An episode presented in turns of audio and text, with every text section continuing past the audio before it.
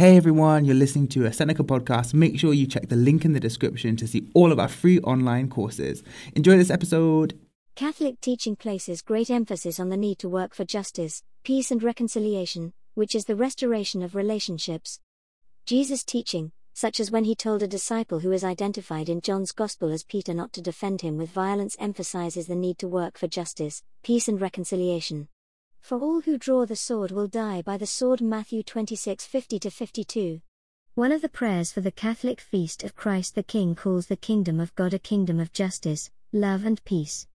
Catholics, therefore, believe it is important to work for peace in their own relationships and to promote peace around the world. If your brother or sister sins, go and point out their fault, just between the two of you. If they listen to you, you have won them over. Matthew 18:15.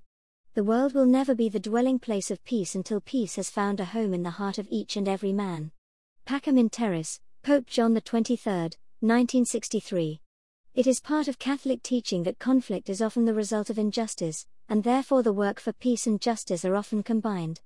This work is carried out at several different scales within the Catholic community.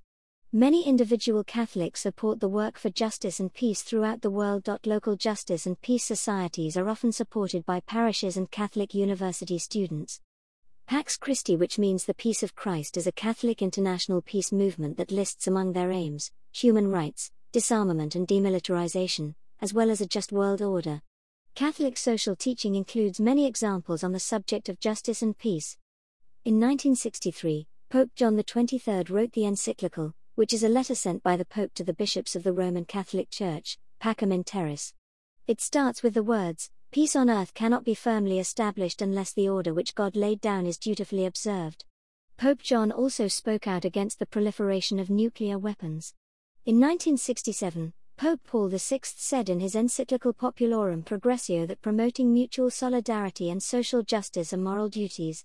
Pope Francis said that peace firstly means there are no wars, but it also means that every day a step ahead is made for justice, at an audience with children of the Peace Factory in 2015. However, the Catholic Church is not a wholly pacifist religion and supports a just war theory. Some of the requirements for this theory were taught by Thomas Aquinas in the 13th century. The war must be waged by a legitimate authority. It must be a last resort. It must be for a good purpose like for justice and greater peace. It must be conducted in the right way, avoiding civilian casualties. Hey everyone, thanks for taking the time to listen to this episode. I hope it was useful for your learning. Make sure you consolidate your knowledge by clicking the link in the bio to be taken to the free online course. Good luck with your studies!